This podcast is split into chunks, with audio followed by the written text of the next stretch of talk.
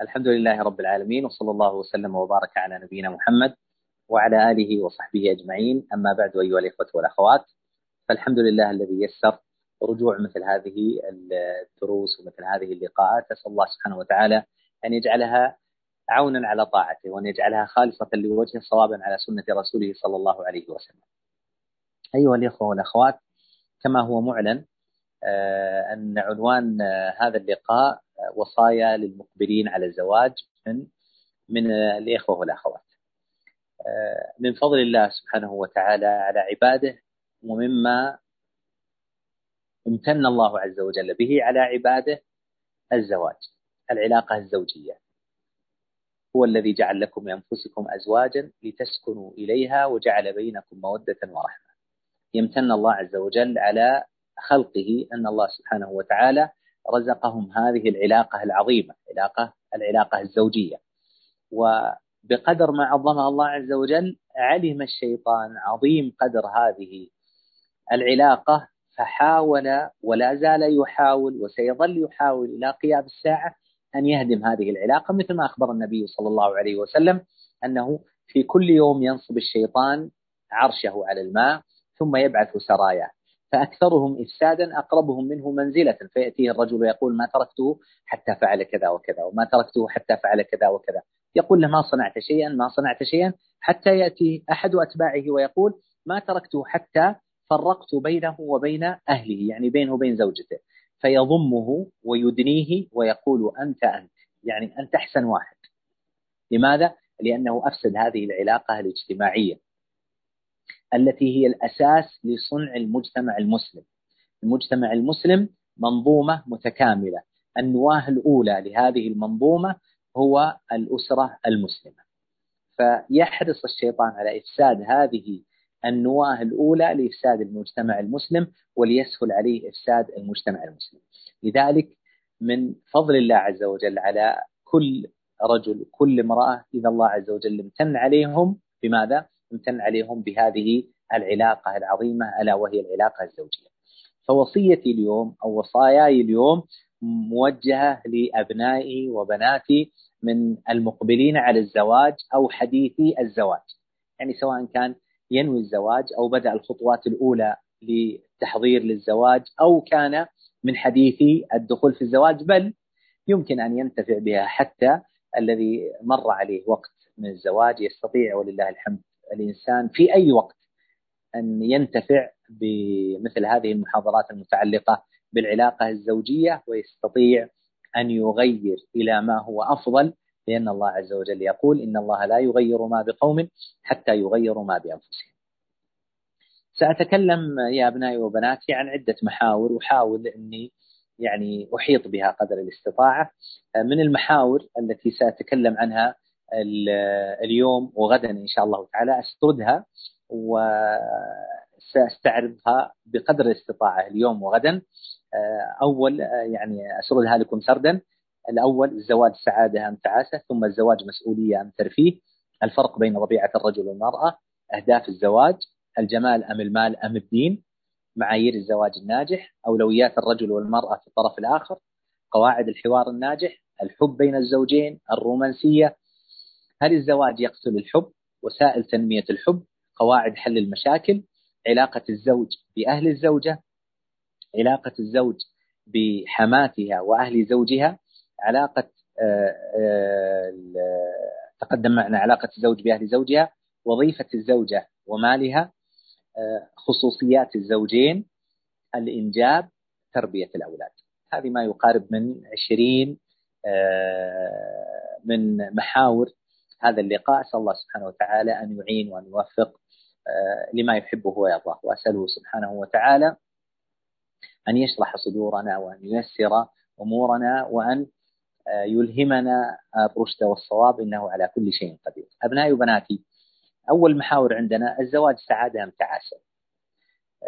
كثير من الناس يعني وخصوصا المتأثرون والعياذ بالله بالعالم الغربي غير المسلم. دائما ما يتكلمون إن الزواج تعاسة وإن الإنسان ليس بحاجة إلى ليس بحاجة إلى الزواج وأن الزواج مما يتعس الإنسان. وبالمقابل بعض الناس يقولون إن الزواج سعادة على كل الحالات. والأقرب والله أعلم أن الزواج في أصله مما يسعد الإنسان، لماذا نقول إن الزواج في أصله مما يسعد الإنسان؟ لأن الله عز وجل خلق الإنسان وهو أعلم به، خلق لكم من أنفسكم أزواجا لتسكنوا إليها. فالله عز وجل حينما خلقنا هو أعلم بما يصلحنا، أعلم بما يسعدنا، فبين الله عز وجل أن من من تركيبتنا الغريزية الفطرية الطبيعية أن الإنسان يتزوج. فصار من الأكمل للإنسان والأسعد له والأفضل له أن يتزوج. وهذا من قضاء الله وقدره الذي اختاره لابن آدم. فالذي لا يريد هذا الاختيار لابد أنه سيتعب بقدر ماذا؟ بقدر بعده عما اختاره الله عز وجل له. هذا هو الأصل نقول الأصل أن الزواج سعادة، الأصل أن الزواج كمال، لذلك حينما يذكر الكمل من بني آدم يذكر أنهم يتزوجون. وانه تزوج وعنده أسرة وعنده أولاد وأنه ربى أولاده وانه كان في أسرة ناجحة. فطبيعة البشر يعدون أن من الكمال البشري أن الإنسان يتزوج. هذا هو الأصل لكن هذا الأصل قد ينقلب إلى ضده. إذا كان الإنسان خالف سنة الله عز وجل الكونية وسنة الله سبحانه وتعالى الشرعية. إذا خالف الإنسان ما أمر به من سنة الله عز وجل الكونية من قضاء الله عز وجل وقدره الطبيعي في بني آدم وأراد أن يخالفها أو السنة الشرعية. ما معنى السنة الكونية؟ يعني التي خلقنا الله عز وجل عليها. يعني الله عز وجل خلقنا فطرة وكونا وقدرا أن جعل الرجل هو القائد للأسرة. هذا تكوين فطري خلقي غريزي جعله الله عز وجل وركبه فينا وأمرنا به شرعا. فلو أن امرأة قالت لا أنا لا أريد هذا ولا أقبل أن الرجل هو الذي يقود الأسرة قد تستطيع ذلك وترفض ومثل ما يقولون تؤدي ما تريد لكن ثقوا يا أبنائي ويا بناتي أن الذي يخالف سنة الله عز وجل الكونية التي اختارها لنا وخلقنا عليها سنة الله عز وجل الشرعية التي أمرنا بها أنه في النهاية سيتعس. اذا الزواج في الأصل هو سعادة إلا إذا الإنسان خالف أمر الله عز وجل الفطري الغريزي القضاء القدر الذي خلقنا الله عز وجل أو الشرعي الذي أمرنا الله عز وجل به.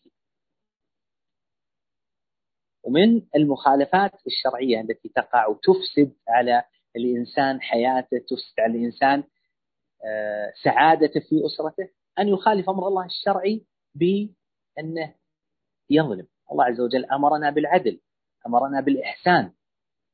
وعاشروهن بمعروف فإن كرهتموهن فعسى أن تكرهوا شيئا ويجعل الله فيه خيرا كثيرا. ما قال الله عز وجل ظلموهن قال سبحانه فإمساك بمعروف أو تسريح بإحسان ولهن مثل الذي عليهن بالمعروف.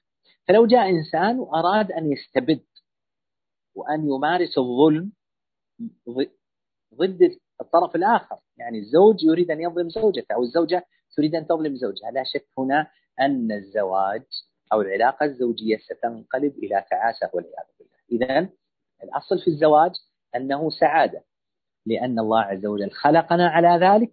هذا كوني فطري غريزي كل البشر يشتركون فيه حتى الملحدين حتى الكفار. تجده يتزوج ليكمل غريزته ليكمل طبيعته البشرية. وهو أيضا في نفس الوقت مما أمر الله عز وجل به شرعا. فانكحوا ما طاب لكم من النساء. فالزواج الأصل فيه أنه للسعادة بشرط ألا يخالف الإنسان القضاء الكوني القدري من الله عز وجل الذي خلقنا عليه وأن لا يخالف الأمر الشرعي الذي أمرنا الله سبحانه وتعالى وتعالى المحور الثاني الزواج مسؤولية أم ترفيه؟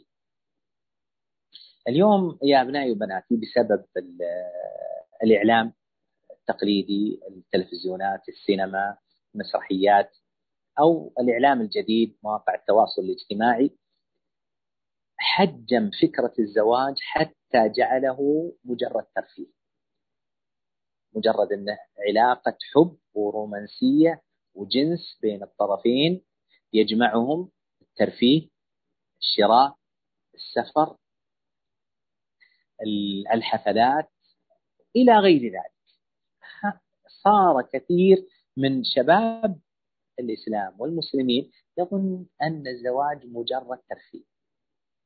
فإذا تزوج صدم بالواقع والحقيقة أن الزواج ليس ترفيها فقط وليس أيضا مسؤولية فقط.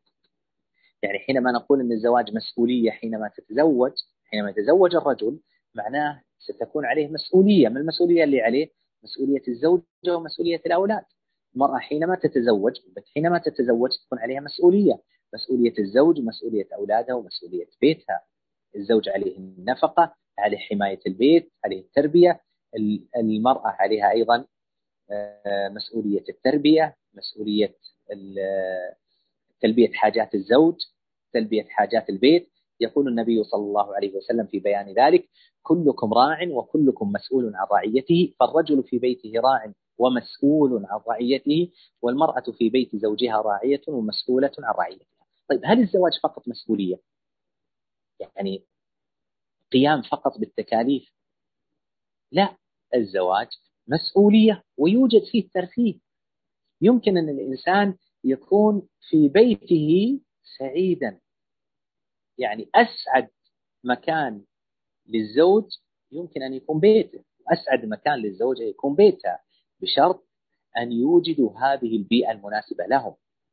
هذه المحاضرات وهذه الملتقيات هي وسيلة لجعل بيوتنا سعيدة.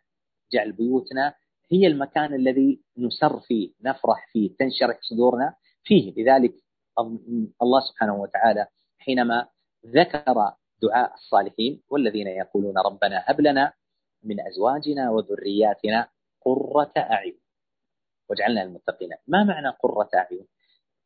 قرار العين يعني ثبوتها وسكونها وعدم حركتها والتفاتها.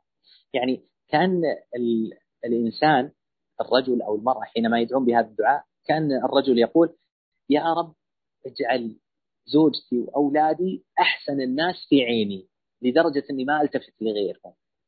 ولا تلتفت عيني إلى غيرهم ولا تعجب عيني بغيرهم وكذلك الزوجة تقول اللهم اجعل زوجي واجعل أولادي اجعل بيتي اجعل أسرتي ماذا؟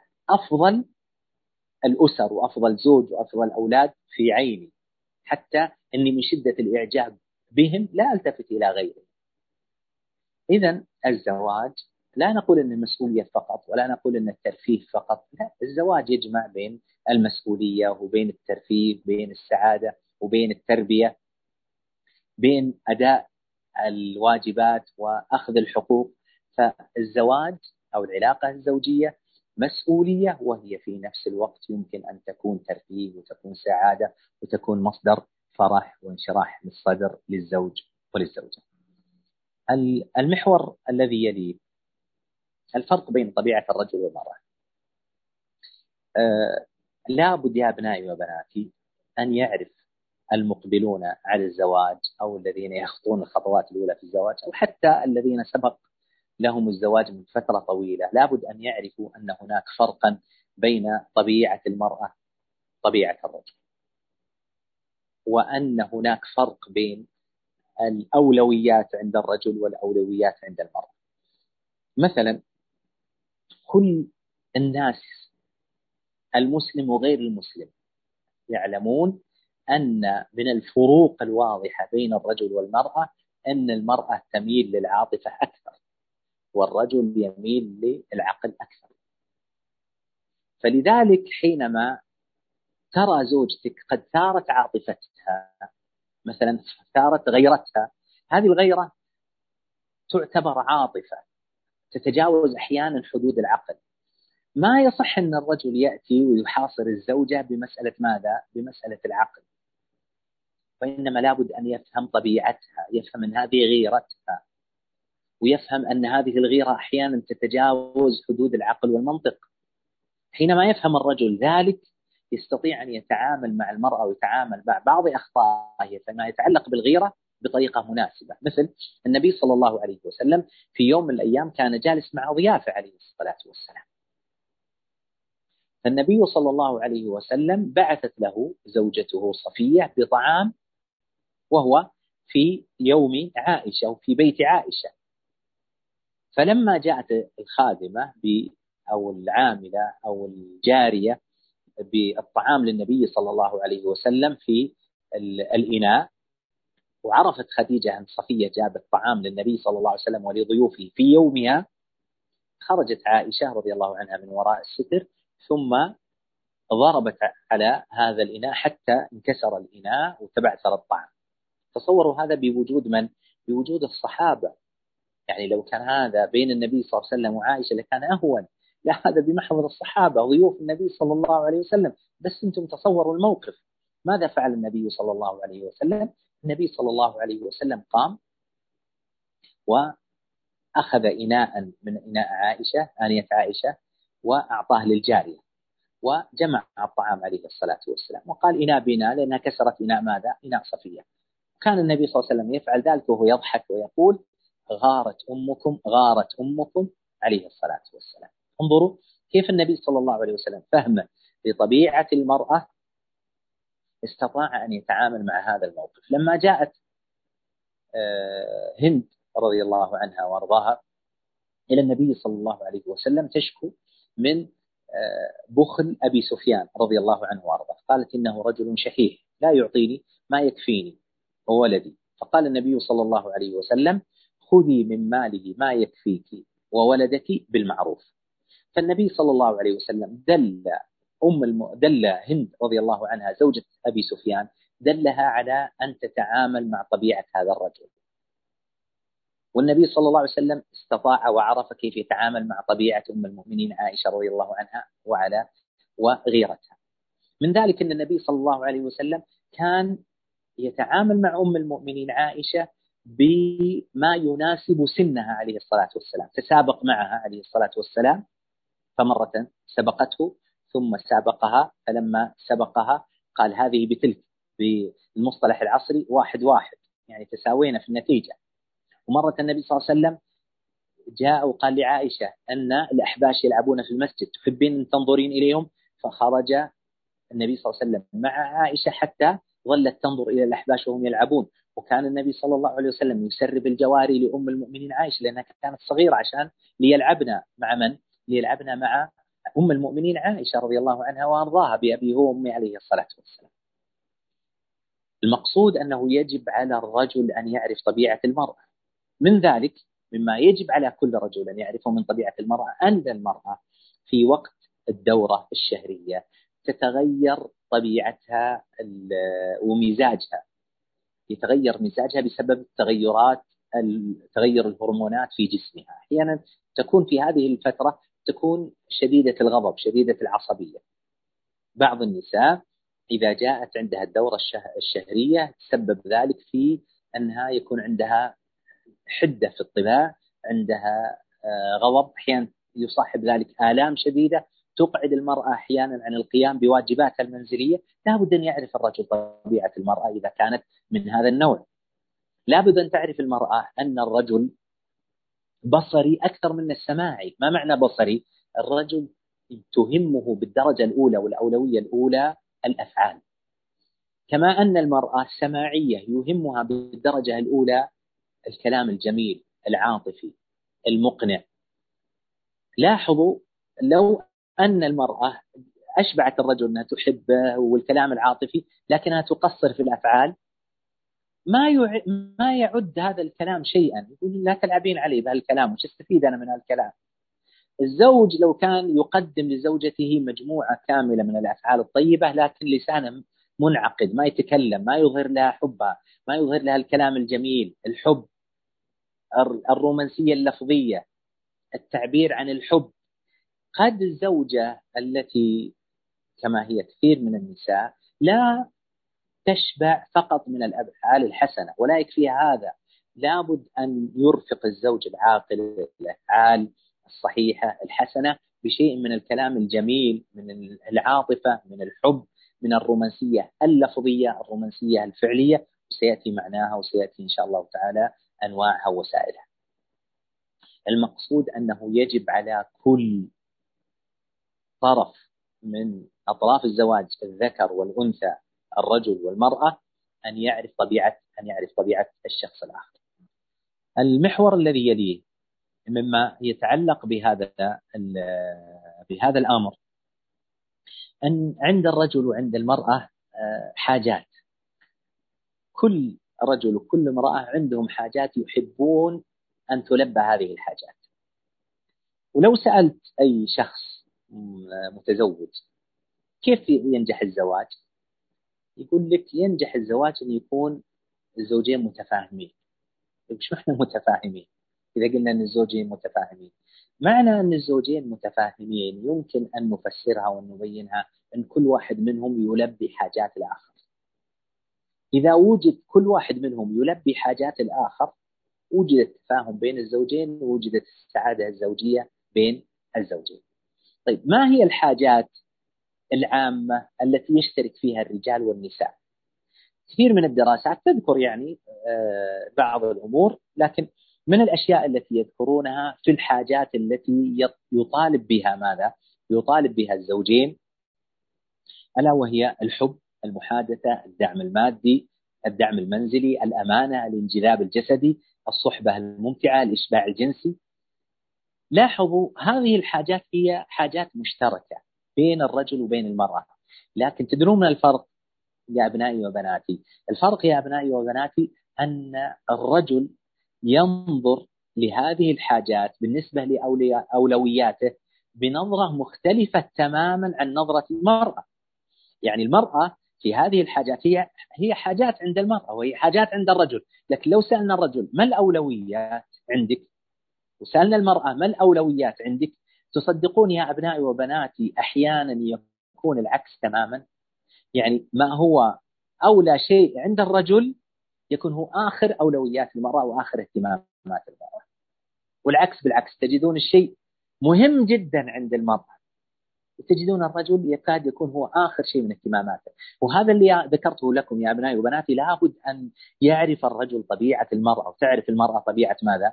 طبيعة الرجل. لذلك لو أردنا ترتيب الأولويات عند الرجل وعند المرأة. الأمر الأول عند المرأة الذي له الأولوية الحب. المرأة عندها الأولوية في الحاجات الزوجية التي تريد إشباعها الحب. والحب عند المرأة يدور على ثلاثة أركان الأمان والقبول والحماية. الأمان أنها تحس أن هذا الرجل صاحب أمانة لا يغدر بها أن هذا الرجل لا يخونها. القبول معناه أن يكون قد قبل بها بشخصيتها بأنوثتها بشكلها بسلوكها. يحقق لها هذا النوع من القبول. الثالث الحماية. تجد منه الحماية عن عن المهددات. وهذا الحب بهذه الأركان الثلاثة لا يمكن أنه يحصل أو المرأة تحس بأنه تحقق لها إلا إذا عبر الزوج عنه. يحتاج الزوج دائما أن يكرر ويعيد بطرق مختلفة عملية ولفظية التعبير عن الحب.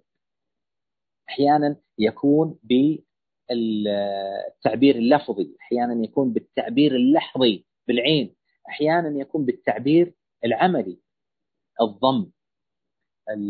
حينما يجد المرأة حزينة فيجلس جنبها ويضع يده على كتفها ويربط عليها ويحاول تهدئتها ويتفاعل معها بل يظهر الحزن لحزنها والفرح لفرحها. كل هذا مما يشعر المرأة بحب زوجها لها.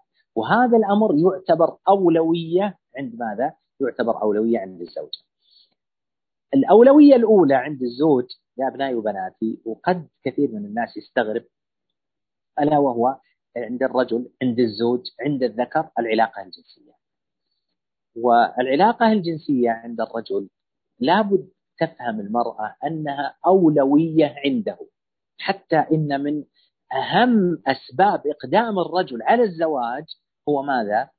هو هذه العلاقة الجنسية للأسف أن كثير من الأزواج حينما يتزوج ويريد من زوجته تلبية هذه الرغبة الجنسية يصدم من عدة جهات. الجهة الأولى أن يجد المرأة أن ما عندها الرغبة في ذلك.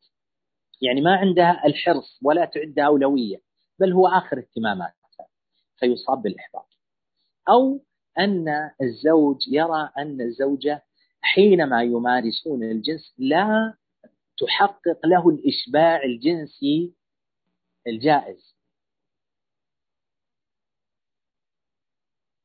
عفوا لا تحقق له الإشباع الجنسي المباح المشروع. نحن نتكلم عن ما هو في حدود الشرع فيما هو في حدود المباح فيما هو في حدود المشروع. بمعنى أن الزوج لا يجد من زوجته الاستعداد لهذا لهذا الأمر. من الأشياء التي يصدم بها الزوج أن يجد الزوجة عندها برود جنسي. وبعض الزوجات آه، سبب يعني إصابتها بالبرود الجنسي قد يكون سبب عضوي فلا بد لها من العلاج. وقد يكون السبب هو سبب نفسي وأيضا لا بد له لا بد له من علاج. والحمد لله البرود الجنسي بسببيه سواء السبب العضوي أو السبب النفسي يمكن علاجه بسهولة ولله الحمد والمنة. المقصود يا أبنائي وبناتي أن هذا أولوية عند الزوج فإذا لم يحصل تحصل المرأة على الحب أو لم يحصل الرجل. على الإشباع الجنسي يحصل بينهم ماذا؟ يحصل بينهم في البداية الانفصال الشعوري الذي قد يؤدي إلى الانفصال الكامل. الأمر الثاني أو الأولوية الثانية عند المرأة المحادثة. آه، المحادثة يعني أنها تتكلم مع زوجها وأن الزوج يسولف عليها وأنها تسولف عليه. والسبب في أن المرأة تعدها أولوية أن المرأة تعد الحديث مع زوجها والسوالف مع زوجها أنه دليل على اهتمامه بها. لابد أن يعرف الزوج أن حديثه مع المرأة مجرد الحديث السوالف أن هذا مما هو أولوية عند الزوجة. لو سألت الزوج عن هذا قد يستغرب يقول يعني يعني لازم أسولف معه يا حبيبي لازم تسولف معه. وما الذي يضرك أنك تسولف معه؟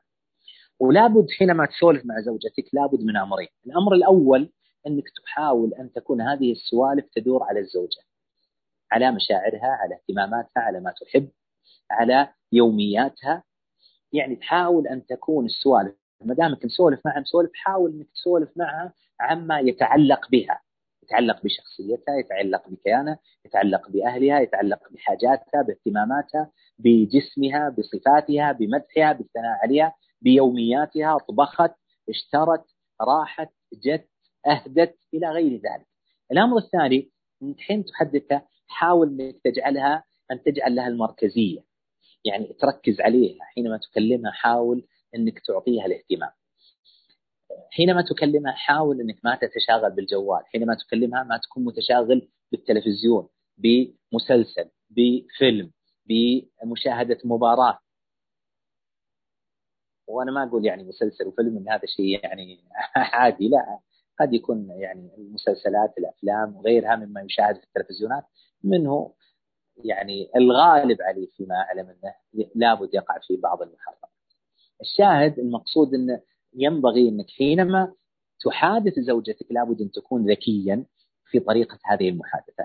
الأولوية هذه الأولوية الثانية بالنسبة للمرأة، الأولوية الثانية بالنسبة للرجل الصحبة الممتعة. ما معنى الصحبة الممتعة؟ بمعنى أن المرأة تمتع الرجل إذا جاء جلس معها. كيف تحقق له المتعة؟ تحقق له المتعة بأنها تسولف معها السوالف التي هو يحبها. قبل شوي قلنا الرجل أيضا لابد يلتفت المراه، أيضا المرأة حينما تتكلمين مع الزوج لابد أن تخصصين شيئا مما يهتم به الزوج، يعني أحد الاستشاريين الأسريين يقول أنها يعني إحدى الأخوات شكت إليه إن زوجها ما يعيرها اهتمام ولا يهتم بها ولا يجلس معها مع أنها حديثة عهد بالزواج. يعني توهم متزوجين توهم في الأشهر الأولى ومع ذلك الزوج ما يجلس معها. فقال لها آه، أخونا الاستشاري وش المشكلة؟ يعني وش هو مهتم به؟ تقول هو مهتم إيه، أن بالحمام يطير الحمام. عنده آه، نسميها عشة حمام فوق السطح دائما يطلع فيها ويلعب مع الحمام ويربي الحمام فقال لها تريدين يعني أن يقضي أكثر وقت معك قالت نعم قال اذهبي للمكتبة خذي بعض الكتب المتعلقة بالحمام تربية الحمام اقرأيها وافهميها ثم إذا طلع الحمام مع الحمام خذي أنت الشاي أو القهوة وطلعي وحدثيه عن هذه المعلومات اللي إيش؟ اللي أنت اكتسبتيها من هذه الكتب ومن هذه المراجع. يوم عن يوم يوم عن يوم بعد فترة جاءت لي المستشار أو اتصلت عليه فقال كيف؟ قالت الآن هو الذي يطلب مني إني أطلع معه لنستمتع بالوقت في في هوايته. المرأة الرجل حينما يترك البيت ليحقق المتعة في الخارج لا بد المرأة أن تكون وتحاول أن تحقق له المتعة في ماذا؟ تحقق له المتعة في البيت. تحقق له المتعة في البيت بالتغيير التغيير في الملابس التغيير في العطور التغيير في التسريحة التغيير في ما يسمى بالمكياج آه، إحداث الفعاليات إلى غير ذلك. بمعنى أنها تحاول أن تكون ليست فقط زوجة تحاول أن تكون صديق أو صديقة لهذا لهذا الزوج وتحقق له الصحبة الممتعة. من الأشياء التي تفسد الصحبة الممتعة على آه، كثير من الزوجات وتجعل الزوج ينفر منها أنها الشكاية البكاية. يعني بعض النساء طبيعة فيها شكاية بكاية. من يوم يدخل زوجها لين يطلع وهي ولدك أخوك أختك أمك أبوك أخوي أختي أمي أبوي صديقتي. فقط تشكو وتنوح وتبكي. تصوروا الزوج يوم يومين ثلاث ترى يا أخواتي هذا واقع. ويشكو لي الأزواج وتشكو لي بعض النساء من صاحباتهن أنهم بهذه الطريقة المنفرة. فالزوج حينما يشوف المرأة الشكاية البكاية سينفر من هذا البيت. تقول بعض النساء يعني إيش يعني؟ يعني ما نكلمه يعني. يعني بس انه فقط يجي يستمتع عندنا. أنا ما قلت هذا الكلام ولا أحد يقول هذا الكلام. وإنما أقول لا تكن المرأة الغالب عليها هذه الطبيعة. الغالب على المرأة أن تكون ماذا؟ أن تكون امرأة جاذبة تكون امرأة سعيدة. الإنسان السعيد الجذاب يجذب الناس ويجذب السعادة والناس يحبون أن يكونون حوله ويحيطون به. الشكاي البكاي سواء كان رجلا أو امرأة الناس يملونه. لا سيما إذا لم يكن عندهم أو بأيديهم حلول يقدمونها يقدمونها للطرف الآخر، لكن هذا لا يمنع أن الإنسان ما بين فترة وأخرى يشكو لصاحبه، يشكو لحبيبه، يشكو لزوجه وهذا من طبيعة البشر، لكن نتكلم عن الطبيعة عند بعض النساء التي تغلب عليها وصارت تعرف بها حتى صار الناس ينفرون منها. الأولوية الثالثة بين يعني عند المرأة الأمانة والصراحة. المرأة يهمها جدا أن تبقى صورة الرجل القائد لهذا البيت أنه محل الأمانة محل الصراحة والصدق. الصدق في العواطف الصدق في الأقوال والوعود الصدق في الأفعال الصدق في الحب الصدق في العطاء. المرأة تحب وتعظم هذا الأمر في في زوجها. بل إنه هو الأساس لإعطاء الرجل القيادة. الرجل الذي يريد من زوجته أن تجعله قائدا وقيما للبيت وتسلمه دفة القيادة لابد أن يتصف بهذه الصفة لأن هذه هي صفة القائد. لأن لا يمكن أنا أسلم القيادة لشخص وأنا ما ما أعتقد أن هذا الشخص أمين على القيادة. ما أعرف ما ماذا يخطط له هذا الشخص. اليوم يعطيني كلام وغدا يعطيني كلام آخر ينقض ما قبله. لابد أن تكون صريح مع زوجتك في همومك في غمومك في مشاكلك في أهدافك. وهذا لا يعني أن ما تكون لك خصوصية ولا يعني أن المرأة ما تكون عندها خصوصية وإنما نتكلم عن الأمور المشتركة في البيت. سيأتي الكلام إن شاء الله تعالى على أن الرجل له خصوصيته والمرأة لها لها خصوصيتها. الأولوية عند الرجل الجمال. ولا بد أن نعرف أن الجمال يا أبنائي وبناتي نسبي. لكن الرجل حينما يتزوج المرأة في الغالب يكون نظر لها وكان قبل بجمالها. يهم الرجل أن تبقى زوجته محل ماذا؟ محل نظرة جمال. يعني أنه يجد الجمال فيها. للأسف الكثير من النساء مع مرور الوقت والعلاقة بين الزوجين تفرط في هذا الجانب. ونحن ما نريد من المرأة أنها تكون كل يوم تروح ما يسمى الصالون أو يسمى عندنا الكوافير الكوافيرة أنها تسوي لها من رأسها رجليها مكياج وبديكير وتسريح. لا أنا ما نريد ذلك. نحن نريد من الزوجة أن تحافظ على القدر الذي يشبع زوجها بصريا. إنه إذا شافها تكون لابسه كويس متعطرة تسريحتها جميلة ونحن نقول أن هذا الأمر ليس صعبا على المرأة إذا صار عادة لها. يعني هذا الشيء المتعلق بأن المرأة تكون جميلة في عين زوجها تحتاج ماذا؟ تحتاج إلى نظافة، تحتاج إلى قليل من أدوات التجميل ما يتعلق بالعينين، ما يتعلق بشيء من الوجه والشفتين، شيء من العطور، شيء من الملابس تغير ما يصير عندها البيت نفس اللباس لمدة أسبوع وشهر وشهرين وثلاثة مثل ما تفعل بعض النساء. لما بعض النساء تقول طيب أنا عندي شغل البيت أطبخ وأنا أنظف وأنا أرعى الأولاد وتبيني بعد أصير جميلة. لا. اجعلي جمالك لزوجك نوع من مسؤولياتك. ما نقول انك 24 ساعة تكونين جميلة لكن لا يمر اليوم إلا وقد رآك زوجك. بحالة جميلة. بعد ما تخلصين من البيت الطبخ وتربية الأولاد وإعداد الغداء. تجلسين مع زوجك للغداء. اقتطعي من الوقت عشر دقائق ربع ساعة حتى يراك زوجك بصورة جميلة لأن هذه من الأولويات التي عند الرجل وتفرط فيها كثير كثير من النساء. من الأولويات عند عند المرأة؟ الدعم المالي. المرأة حينما خرجت من بيت زوجها تريد حاجات من الزوج. منها الإشباع العاطفي الإشباع الجنسي. أيضا من ذلك الدعم المادي. ولا نعني بالدعم المادي يا أبنائي وبناتي أن الرجل يحقق لزوجته كل ما تريد. هذا غير صحيح. وهذا أيضا مفسد لكل أحد. لو كل واحد عندك أحد تعطيه كل ما يريد كل ما يريد هذا يفسده. لأن الإنسان حينما يعطى كل ما يريد لا يكون لما يريد قيمة والحصول على ما يريد لا يكون له قيمة. إنما لا يجب على الزوج أن يعلم أنه لا بد له أن يعطي المرأة الحاجات الأساسية والحاجات الكمالية المتعارف عليها مما يقدر عليها. يعني حينما يكون الإنسان وهو قادر في مجتمع صار من ثقافتهم السفر. طيب هذه حاجة دعم مادي تحتاجها المرأة. ما الذي يضير الرجل إذا كان قادرا؟ نتكلم إذا كان قادرا. ما الذي يضير الرجل أن يسافر بزوجته حينما صار السفر عرف داخل البلد؟ ما الذي يضير الزوج إذا كان صار من العرف عندهم في عاداتهم في تقاليدهم؟ الإهداء بين الزوجين إن ما بين فترة وفترة يهديها مالا. يعطيها مال يعطيها شيء من الذهب شيء من الهدايا. وأكد إذا كان هذا مستطاعا ومقدورا عليه لأن الله عز وجل يقول لينفق ذو سعة من سعته. فحينما نقول أن المرأة بحاجة للدعم المادي أي ما يكفيها وما هو العرف وما يعتاد عليه؟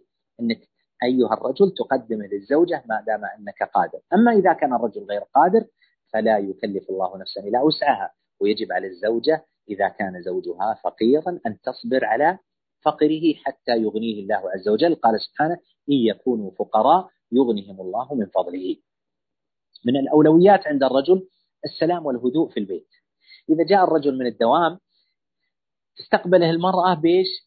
أولاد غير نظيفين وبيت غير مرتب ووجبة غير جاهزة ورائحة البيت سيئة. وإذا دخل تذكر له ماذا؟ شريط الأحداث من المشاكل التي بينها وبين أولادها وإخوانها وأخواتها وإخوان وأخواته وأمه وأمها يوم عن يوم لا يجد الرجل السلام والهدوء الذي قال الله عز وجل خلق لكم من أنفسكم أزواجا لتسكنوا إليها الزوج من أولوياته يا ابناء يا بناتي أن يكون البيت بيت سلام وهدوء وسكن. تحاول المرأة قدر الاستطاعة أن تحقق التحقيق السهل. وجبة في وقتها. بيت نظيف أولاد نظيفين بحول الله وقوته.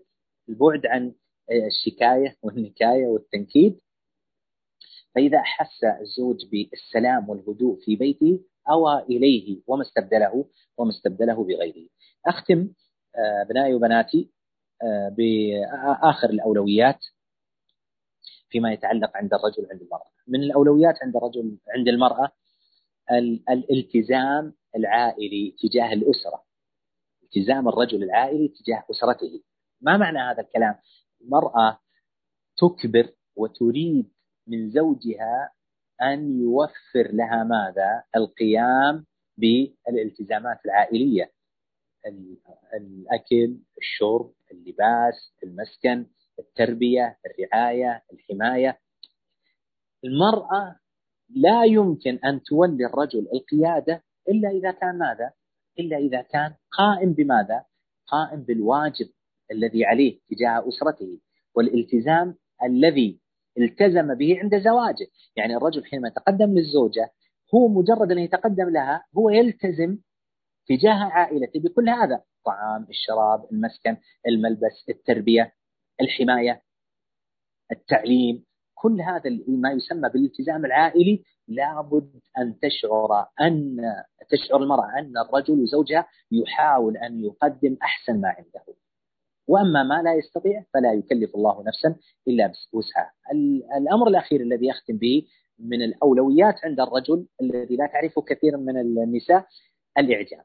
أن الرجل يحتاج أن زوجته تظهر له إعجابها به.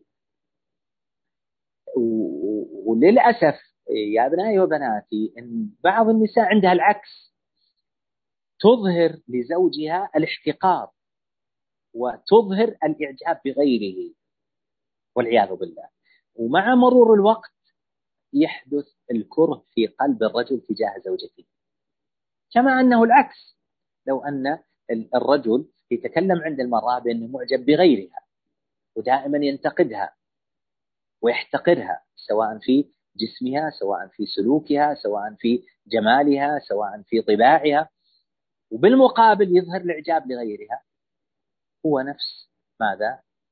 الحدث يوجد الكره ويوجد الانفصال الشعوري وقد يوجد والعياذ بالله كل واحد منهم يبحث عما يلبي رغباته خارج الأسرة أو خارج النطاق الشرعي. نسأل الله السلامة والعافية. وفي هذا القدر كفاية وأعتذر لأبنائي وبناتي إن كنت أطلت عليكم. ونبدأ في استقبال الأسئلة إن شاء الله تعالى. بقي من الوقت عشر دقائق نجعله الأسئلة.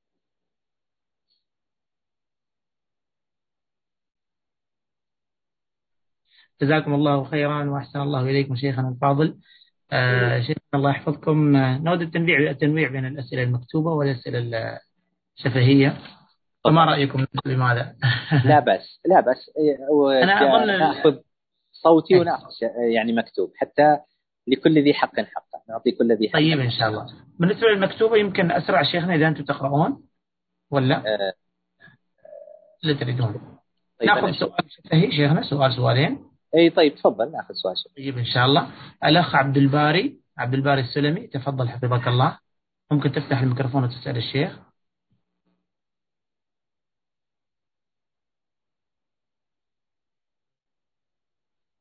آه السلام عليكم ورحمة الله وبركاته شيخ. وعليكم السلام ورحمة الله وبركاته. اي معك عبد الباري الله يحفظك الشيخ حمد مساك الله بالخير. يا هلا يا هلا يا هلا والله وغلق. الله يعطيك العافية بارك الله فيك. أنا طبعا يا شيخ يمكن في جزئية ما حضرتها لأني أنا نعم. امام مسجد رحت أصلي وأرجع. بس الله في في نقطة مهمة آه ما أدري يمكنك تعرضت عليها. انه يعني إن تحث الشباب على أنهم يعرفون هدي النبي عليه الصلاة والسلام في تعامله مع زوجاته في حالة الله. الغضب يا شيخ. وبعض الشباب يا شيخ يعني ممكن ما يعرف عن حال المرأة في حال الحيض وحال الدورة يعني تغضب المرأة. فيطلق في في أوقات يعني صعبة جدا. بارك الله فيك. هذا تكلمت عنه بلفظه ونخوض قبل ان أيوة. تجي وذكرت هذا أيوة. بالذات إن المرأة إذا كانت حائض إنها تغير نفسيتها ولا بد الرجل إن يصبر عليها ويعرف ويعرف طبيعتها في هذه الفترة. جزاك الله خير فهم. الله يبارك فيك. شكرا لك يا شيخ. جزاك الله حياك الله. يا هلا وسهلا. آه الأخ إبراهيم ممكن تفتح الميكروفون وتسأل الشيخ؟ تفضل أخ إبراهيم. السلام عليكم ورحمة الله وبركاته. وعليكم السلام ورحمة الله وبركاته. حياكم الله شيخنا الله يحفظكم ويبارك فيكم. آمين واياك آه شيخنا أنا لدي بس طلب. آه المحاضرات التي نراها قيمة ومفيدة فنحن نستفيد منها بكثير. وجزاكم الله خيرا. وإياك هل في هذا المحاضرات التي تلقونها؟ نحن أنا دائما أحضرها لكن لا أرى الكتب الذي تفعلونه بمناسبة هذه المحاضرات. نعم ف... يعني قصدك المراجع. إيه إيه مراجع يعني. اذا نعم اذا مراجع. إذا بإمكان إرسال المراجع إلى المجموعة حتى إن كانت في الواتساب أو التليجرام. إن شاء الله. أحاول أسعى إن شاء الله لأن أحيانا ما يكون هناك مراجع بقدر ما هو التحضير والنظر في الأدلة واحيانا فعلا يكون هناك مرجع أساسي. وإن شاء الله تعالى أحرص في كل محاضرة اني احاول أن أذكر إذا في مراجع اني اذكرها إن شاء الله تعالى. إن شاء الله. الله يجزيكم خيرا ويبارك فيكم. يعني نحن طلاب العلم مهما كان قليلا فهو كثير لدينا إن شاء الله. الله يحفظكم ويجزيكم عني خير. الله يحفظكم ويبارك فيكم. يا أهلا وسهلا. نأخذ أسئلة مكتوبة؟ طيب شيخنا تفضل شيخنا. نعم. يعني هل آه، الصح اني اتزوج بدري؟ لا شك أن الله عز وجل ما جعل الإنسان يبلغ في وقت معين إلا كونه مستعد للزواج، متى النبي صلى الله عليه وسلم قال يا معشر الشباب من استطاع منكم الباءة فليتزوج، يعني من كان عنده قدرة على الزواج فليتزوج. متى ما كان عند الشاب قدرة مالية وقدرة نفسية على الزواج فإنه يشرع له ويستحب له المبادرة إلى الزواج. لأنه مثل ما قال النبي صلى الله عليه وسلم فإنه أغض للبصر وأحصن للفرج. ويبعد الإنسان عن الفتن والوقوع في ما حرم الله سبحانه وتعالى. آه، ها هنا سؤال تقول أنا خطيبي في دولة أوروبية وأنا في بلد آخر. وطبيعة عمله ضمن المجتمع النسائي بداية لم أعترض ولكن أحس يتمادى وأصبح يخرج معهن خارج إطار العمل. الاستمتاع بعدة نشاطات اجتماعية فيما لا يغضب الله. وتبقى القليل على زواجنا ولكن يشعر أنني لن أستطيع تحمل هذا الأمر مستقبلا ماذا أفعل؟ صارحي آه، صارحي الطرف الآخر بذلك وبيني له أن هذا الأمر أصلا مخالف لشرع الله سبحانه وتعالى لأن العلاقة التي بين الرجل وبين المرأة إنما هي في حدود العمل وما زاد على ذلك لابد أن تكون العلاقة بين بين الرجل وبين محارمه خواته آه، بنات أخيه بنات أخته زوجته خالاته عماته أما ما عدا ذلك فلا يصح أن يكون هناك علاقة بين الرجل وبين المرأة إلا بقدر الحاجة والعمل آه، تقول إذا كانت اهتمامات الزوج مثل ال Sony وال PlayStation والمرأة ما عندها السوالف وش الحل؟ واهتمامات مسلسلات وأفلام وسهر. آه، أما مسألة السوني فالمرأة تحاول إذا كانها تتعلم لا بأس أنها تتعلم وتلعب مع زوجها أو حتى تشارك الاهتمامات لو ما عرفت تتعلم تشارك الاهتمامات في ما يهتم به الألعاب كيف إنه يلعبها كيف إنه آه، آه، تهديه ما يعني ما يفرح به من هذه الألعاب تجلب له ما يكون يساعدك في مثل هذه الألعاب إلى غير ذلك. أما إذا كانت اهتمامات أشياء محرمة فإن المرأة تحاول بقدر الاستطاعة أن تنصح زوجها تعظه الموعظة الحسنة، تدعو الله سبحانه وتعالى له، تقول من اهتمامات السهر إذا كانت المرأة يعني غير موظفة وتستطيع أنها تسهر مع زوجها، لا بأس أنها تسهر مع زوجها فيما احله الله سبحانه وتعالى. فيما يحبه الله سبحانه وتعالى. يعني إذا كان يحب يسهر يطلعون سوا للحدائق للمطاعم للتسوق للزيارات. بمعنى أنها تحاول أن تشترك مع زوجها فيما فيما يحب لكن ينبغي على المرأة ينبغي على المرأة ألا تطاوع زوجها في أن تشترك معه فيما حرم الله سبحانه وتعالى لأن هذا من أعظم أسباب وقوع وقوع قد يكون من أسباب وقوع الكره والبغض بين الزوجين عقوبة لهم على اشتراكهم في الحرام. تقول كيف أتعامل مع الزوج الذي يقارن زوجته بباقي الفتيات؟ تعامله بالنصيحة تعامله بالإقناع. تقول يا فلان هذا ما يجوز لأن هذا يؤذيني. وأنت ما ترضى أني أفعل هل ترضى أني أقارنك بغيرك من الأزواج؟ هل ترضى أن بنتك يعمل لها زوجها هذا العمل؟ يؤذيها بمثل هذا الكلام. وهي تكلم بهذا الكلام ينبغي للزوجة أن لا تظهر له الندية وإنما تظهر له الحب وأن الدافع لذلك هو حبها له وخوفها على أسرتهم. تقول هل إظهار مشاكلي مع أهلي المتضررة من نفسيا لزوجي أمر خاطئ. إظهار مشاكلك آه، أمام زوجك فيها عدة سلبيات. السلبية الأولى آه، أولا أن الزوج آه، ينظر إلى أهلك نظرة دونية نظرة احتقار قد تصل إلى هذه الدرجة. الثانية أنه ينظر إلى أنك يعني كبنت لهذه الأسرة أنك مكسورة أنك مالك ظهر مالك من يحميك أنك يعني ممكن أنه يتسلط عليك بسبب ذلك والعياذ بالله. متى المرأة تظهر مشاكلها إلى زوجها؟ تظهر مشاكلها زوجها إذا كان زوجها شخص واعي شخص عاقل شخص عنده تجربة لحل المشاكل تظهر له المشكلة بقدر ما يتعاون معها في حل المشكلة. إذا كان الرجل عنده من العقل والديانة والخلق الذي لا يجعله يستخدم إظهار هذه المشاكل له كسلاح عكسي ضد ضد زوجته. تقول كيف أقلل من مسؤوليتي الزائدة وهي تسبب لي ضغط؟ تقللين من مسؤوليتك الزائدة أنك تتفهمين أن الله عز وجل يقول لا يكلف الله نفسا إلا وسعها وأن الإنسان متى ما تجاوز الحد في أي شيء أنه سيرجع عليه أي شيء يتجاوز الإنسان الحد فيه رجع عليه. لابد.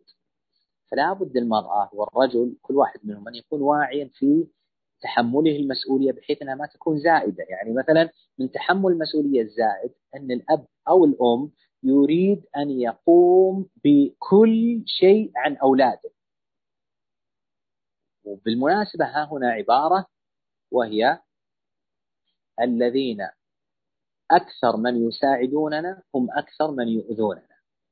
يعني الأب والأم الذين يساعدون أولادهم بدرجة زائدة عن الواجب عن الحد الوسط يؤذون أولادهم حتى يكونوا اتكاليين غير قادرين على تحمل المسؤولية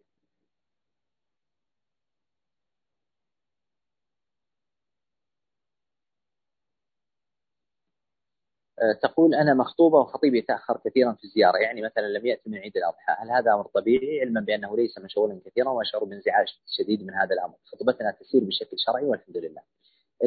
طبعا لابد نعرف إيش معنى الخطبة. الخطبة إن كان المراد بها أن تقدم لها فوقت الخطبة قبل كتب الكتاب أو قبل الملكة أو قبل العقد يعتبر الرجل أجنبيا عن الزوجة. وليس له حق أن يخلو بها أو أن يحدثها حديث فيه يعني ما يكون بين الزوجين من الحب والشوق لأنه يظل وقت الخطبة أجنبيا عنها. أما إن كان المراد بالخطبة يعني بعد العقد وبعد كتابة العقد وبعد الملكة فهي تعتبر زوجته وهو يعتبر زوجها لكن لم يدخل بها. فلا بأس أن الإنسان أن الإنسان يكلمها بما يتكلم به الزوجين. لكن تأخر الزوج عن زوجته تستطيع أن المرأة تتفاهم مع زوجها ويكون عندهم وقت. يتفقون عليه في أسبوع مرة في كل أسبوعين مرة كل عشرة أيام مرة وتحاول أن تظهر له ما تحب وأن هذا الأمر يزعجها لكن لابد أن نعرف يا بناتي يا بناتي إن المرأة حينما تبدي حاجتها لزوجها لا تبدي حاجتها وهي كالند وهي تأمر زوجها. قد هذا يسبب ماذا؟ يسبب نتيجة عكسية. كلما أظهرت المرأة التودد والاستسلام لزوجها كلما أكثر الرجل الطواعية لها. تقول العربية كوني له أمة يكن لك عبدا. المرأة العربية وهي توصي بنتها تقول له لابنتها تقول كوني له أمة. يعني طاوعي وأظهري له الطواعي وش يصير؟ يكن لك عبدا يظهر لك الطواعي أكثر وأكثر. تقول كيف أتعامل مع زوجي فهو سريع الغضب ولكنه هو مخلوق طيب يعني أو طيب وخلوق. الجواب النبي صلى الله عليه وسلم يقول لا تفرق مؤمنة مؤمن إن سخطت منه خلقا رضيت منه خلقا آخر. يعني بمعنى أن المرأة ما ينبغي لها أن تترك زوجها لأن عنده السلبية. ما في أحد ما في السلبية. فإذا كان الرجل كريم وطيب ورحيم وودود ويخاف الله سبحانه وتعالى ويربي لكن عنده سرعة الغضب تحاول ماذا؟ تحاول أن تجنبه وصوله للغضب يعني بعض النساء تقول زوجي سريع الغضب طيب أنت عارفة سريع الغضب ليش تراجعينه في الكلام؟ ليش ترفعين صوتك؟ ليش تخلين أولادك يغضبينه؟ يعني. يغضبونه حاولي أنك ما تص... أن زوجك ما يصل إلى إلى درجة الغضب التي تخرجه عن عن نفسيته المعتادة أيضا مع كثرة الدعاء. الدعاء الدعاء يا أبنائي وبناتي. وقال ربكم ادعوني أستجب لكم. نأخذ بعض الأسئلة الصوتية ونختم بها إن شاء الله تعالى. آه الأخ محمود موسى. تفضل حفظك الله. الأخ محمود. وأيضا الأخت نعمت. أيكما يفتح الميكروفون ويبدأ بالسؤال.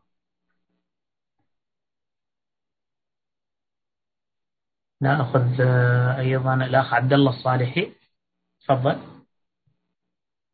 أخ عبد الله. ممكن تفتح الميكروفون أستاذ الشيخ؟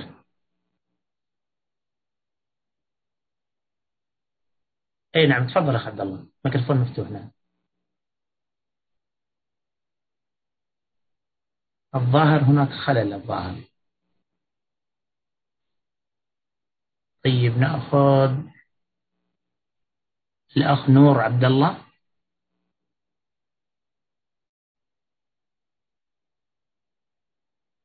الأخ نور ممكن تفتح الميكروفون.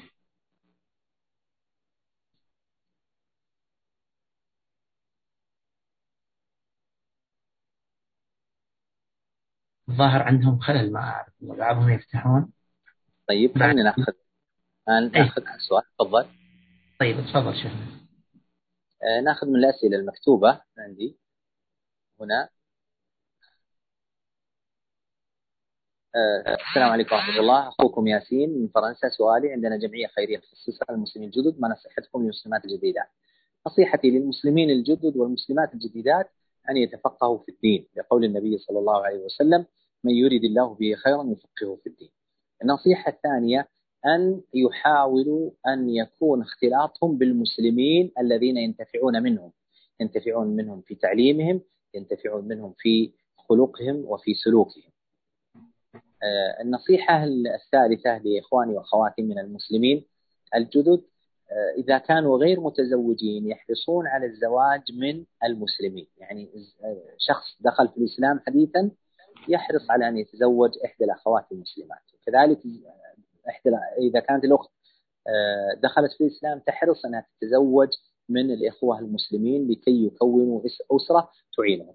مما أنصح به إخواني وأخواتي من المسلمين والمسلمات الجدد أن آه، يحاولوا البحث عن فرصة عمل وانتقال لبلاد المسلمين لأن هذا من أعظم أسباب الثبات على الإسلام من أعظم أسباب تربية أولادهم وأسرهم التربية القريبة من الإسلام والقريبة من المسلمين. النصيحة التي أختم بها إخواني وأخواتي من المسلمين الجدد الحرص الحرص الحرص على تعلم الكتاب والسنة ولا يمكن هذا أن يكون بطريقة كاملة إلا بتعلم اللغة العربية. تعلم اللغة العربية من أعظم أسباب الثبات على الدين لأنه مفتاح لمعرفة الكتاب والسنة. فأسأل الله عز وجل أن يثبت إخواننا وأخواتنا أجمعين المسلمين والمسلمات الجدد وغيرهم والسامعين والمشاهدين والمشاهدات. شيخنا إذا تسمح الأخ عبد الله الصالحي بس السؤال الأخير. تفضل. نختم به لأن تأخرنا. تفضل. اي نعم صحيح. أخ عبد الله تفضل. السلام عليكم ورحمة الله وبركاته. وعليكم السلام ورحمة الله وبركاته. كيف حالك شيخ حمد؟ أهلا والله وغرب شيخ أول شيء أنا زي ما تفضلت بالنسبة للمحاضرة كان عندي وقت الصلاة ما حضرتها. آه، بس حبينا عليكم. ونشكر جمعية البر في الإمارات الله يجزيكم. خير يا رب. أنتم من وين يا شيخ؟ أي البلاد؟ أنا من جدة. في دول ما شاء الله. اللهم بارك. اللهم بارك. الله ينفع بكم يا رب العالمين. آمين آمين. الله يجزاكم عنا خير. جزاكم الله خير على هذه المحاضرة الجميلة. شرفتني وسعدتني الله يحييك. سلام. بقي سؤال سالم؟ لا يكفي شيخ تأخرنا بعدين. الله يجزيك. جزاكم الله خير وبارك الله فيكم. حضورنا نعتذر منكم لعدم التمكن من الرد على أسئلتكم جميعها لضيق الوقت. ونشكر جزيلا على حضوركم ونلقاكم مجددا اللقاء القادم مع الجزء الثاني مع محاضرة آه، بعنوان وصايا مهمة للمقبلين على الزواج غدا يوم الثلاثاء الموافق 24 ثمانية. كما ندعوكم للمشاركة في تقييم المحاضرة والتي ستظهر لكم على الشاشة الآن. والسلام عليكم ورحمة الله وبركاته. وعليكم السلام ورحمة الله وبركاته.